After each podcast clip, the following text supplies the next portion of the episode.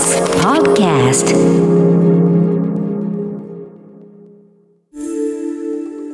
Screenless Media Lab Weekly Report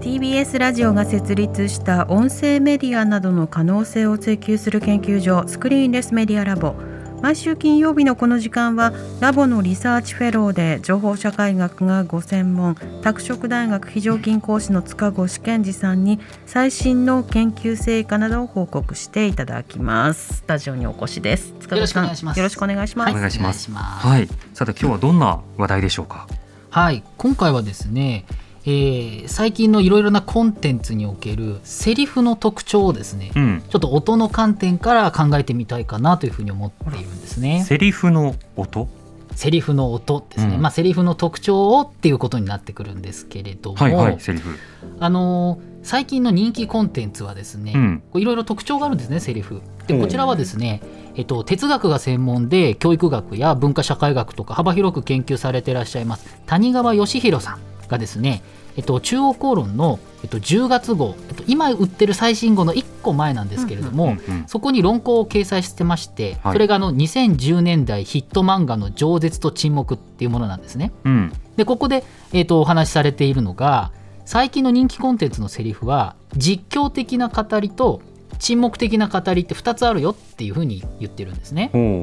ほでこの谷川さんの論考はあの一部が内容の一部が記事がウェブでもアップされて読むことができるんですけれどう。も、うん、谷川さん何をおっしゃってるかっていうとですね実況的な語りはい。どういうものかというと、うんうん皆さん昨年大ヒットした「鬼滅の刃」はいはいちょ。っと思い浮かべてほしいんですけれどもね、うんちょっと前もテレビであの映画やってましたけれども。はい。主人公の炭治郎っていう人はですねとにかくいろんなことをずっと実況してるんです自分の感情とか、腕が痛いとか、うんうん視野が迫ってる目が見づらいとか、うんうん。叩かなきゃならないとか、太陽の光はもうすぐだからそこまで時間稼がないととかね。いろいろ語りますよね敵。はこうしているとか仲間はこうしているとかあの最近僕もあの あれを見直してそうだなと思ったんですけれどもとにかく実況していていろんな話をずっと語っているっていう感じなんですね。うんうん。でこういう作品内のさまざまな状況を伝えるセリフは、まあ、実況的な語りというふうに谷川さんおっしゃっていて、はい。これ実はウェブ小説とか最近の漫画ですね2010年代以降。例えば有名な「転生したらスライムだった件」とか、あうんね。とそうですね。ドラマ化大ヒットしました「逃げるは恥だが役に立つ。あ逃げ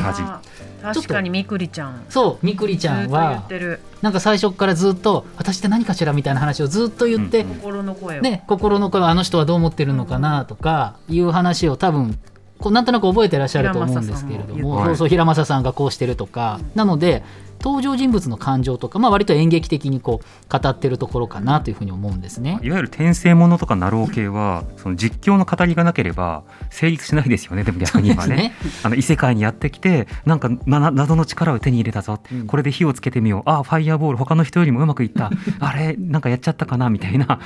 語りがないとダメですよね。今まさにチキさんのよどみのない 実況語りとね入ってますからね。なろう系たくさん読んでます。はいだからなかなかこういうものがあったしもちろん実況系でいうと最近はゲーム実況っていうのがまあ流行りということで、うん。ウェブを中心に、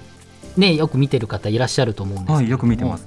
で谷川さんはこの実況的な語りの一方で例えばその沈黙的な語りって言って言いよどみとか沈黙をこう利用した表現も一方であの強くあるというふうにおっしゃっていて、うん。例えばそれが話題になりましたあの藤本つ樹さんの「ルックバック」っていう漫画ですね、はい単行も買いましたよ。はい、話題になったと思うんですけれどもあれなんか本当に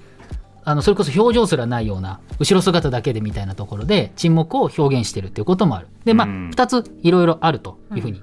おっしゃってるんですね。はい。でまあその沈黙的な語りっていうのはまあ谷川さんの論考いっぱい読んでいただきたいんですけれどもここではですね最初の方の実況的な語りっていうことにもうちょっと注目したいと思うんですけれども、うん。さっきもおっしゃったあのさっきも伝えたようにですね YouTube とかで実況的なものってたくさんあるというふうにお話したんですけれども、はい。例えばヒカキンさんの動画なんていうのは本当にこう実況っぽいんですね。でうん。例えば、えー雪見大福がありますとかなんとかがあって美味しそうで香りがこうでみたいな蜂蜜でまず、えー全部切ってとかって縦に切ってみたいな話をずっとされるということで非常に細かく実況している。はい。でしかも昨今のコンテンツっていうのは画面に余白が多いとですね、うん。なんかちょっと 間延びするというか時間が空いちゃったりするとユーザー退屈に感じちゃうんで、うん。他のとこ行っちゃうっていうこともあったりする。なのでそれを回避するためにとにかくいろいろなこう情報を埋めるっていうふうに言うんですけど隙間を埋めるんですね、うん。で余計なこう解釈をこうある種ユーザーの人に見てる人にさせないっていうことでとにかく話し続けたり、音響効果パンパンっていうふうになん。か画面転換とかで音を配置するっていうことで今ユーザーのこう注意を引くっていうことなんかが割と重要だっていうふうに言われてるんですね。う。ん、確かに。開封動画とかそうですもんね。うん。あの商品が届いてうん。初めて開けるとき開封する、その模様を実況してどうです？パンパカパーンって。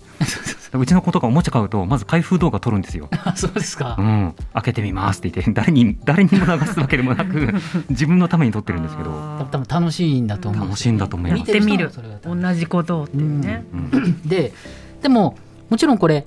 聞いてらっしゃる方も賛否両論あるかなと思うんですよね。はい。というのは例えば余白を埋めるためにとにかくずっと言葉とか音を入れすぎちゃうと、まあ、ある種で想像してこう想像の余地がなくなるみたいな風に、うん。まあ、思う方もいらっしゃるかなと思うし、まあ、その点はあの、あるかなとは思うんですけれども。はい。しかしですねあの一方でこのコーナーで以前も紹介したんですけれども例えばそのヒカキンさんの動画はですねいろんなこう適切な音響効果とか実況によ実況があるのでうんうん。視覚障害者の方々も実はこれ内容がとっても分かりやすいということで人気だということではい。一度あの文教盲学校っていうあの盲学校に行ってそこの学生あの生徒さんたちに私たちラボのメンバー私もですね、あの聞いてこう取材していろいろお話聞いたんですけれどもそのやっぱそう生徒さんはですねヒカキンのこう YouTube 動画見るっていうふうに表現されるんですよね。うん。でやっぱり視覚障害者の方にとっては実況的な語りっていうのはですねある種見ればわかるでしょ？みたいな形でそれまではいちいち説明しなくてわかるでしょって言って写唱されていたさまざまな事柄を、はい。まあ、余すことなく述べられているので、うん。そういう意味ではあの非常にこう情報が保管されるわけなんですよね。うん。でこういうふうに考えてみるとこう実況的な語りが多く存在する YouTube 動画っていうのは、まあ、ある意味でその視覚に障害のある方からすると、まあ、非常に配慮されているしやっぱりそこの情報格差ってことですよね。うんこれまでこう見ることができなかったのでなかなか知ることができなかったコンテンツの内容っていうのも、まあ、格差がこう縮まっていくのでより分かりやすくなるようになると。うんまあ、そういう側面もあるっていうふうに考えてみると実はこの実況的な語りっていうことがその音情報として捉えた時にはいとんでもなく情報が詰まっていてやっぱそれは一つ非常に重要な要素だというふうに解釈することもできるんじゃないのかなとも思うんですね。うんあの説明的なあの実況的な語りって例えばある時代には避けられたり、うん。あのそれが多すぎるとダメな作品って位置づけられたりするじゃないですか、うん。一方で私も例えば何かしながらアニメとか流すと実況的な語りがあることで逆に画面見なくても あ今この辺りだなっていうのが分かるんですよね。だからある時代によってうん。実況が好まれるのか沈黙が好まれるのかって行ったり来たりをこう繰り返してるのかもしれないね。あのやっぱ今特徴的なのは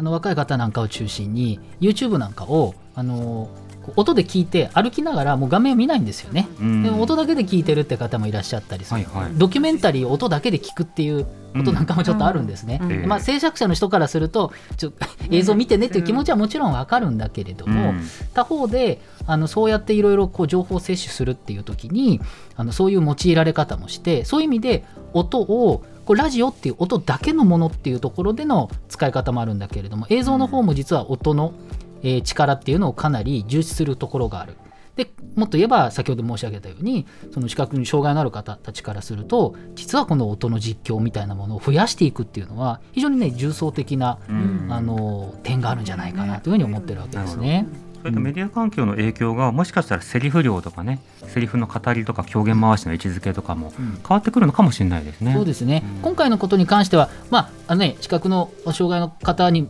あえて配慮したっていうわけではなく副産物だとは思うんですけれども、はい。こうやってねこう情報時代が変わっていく中でまあいろいろなこうメディアの変化によって音も変化していくので、うん。その辺も注目しながらですね、うんうん。あの研究続けていきたいなというふうに、まあ、思っている次第でございますね。直すの面白い。ね、評価とか評論のあり方も変わるかもね、うん。説明的はダメだとかじゃなくてこの説明的のこのパターンかとか、ななんかそういったものがより細かくなるかもね。うん。うん。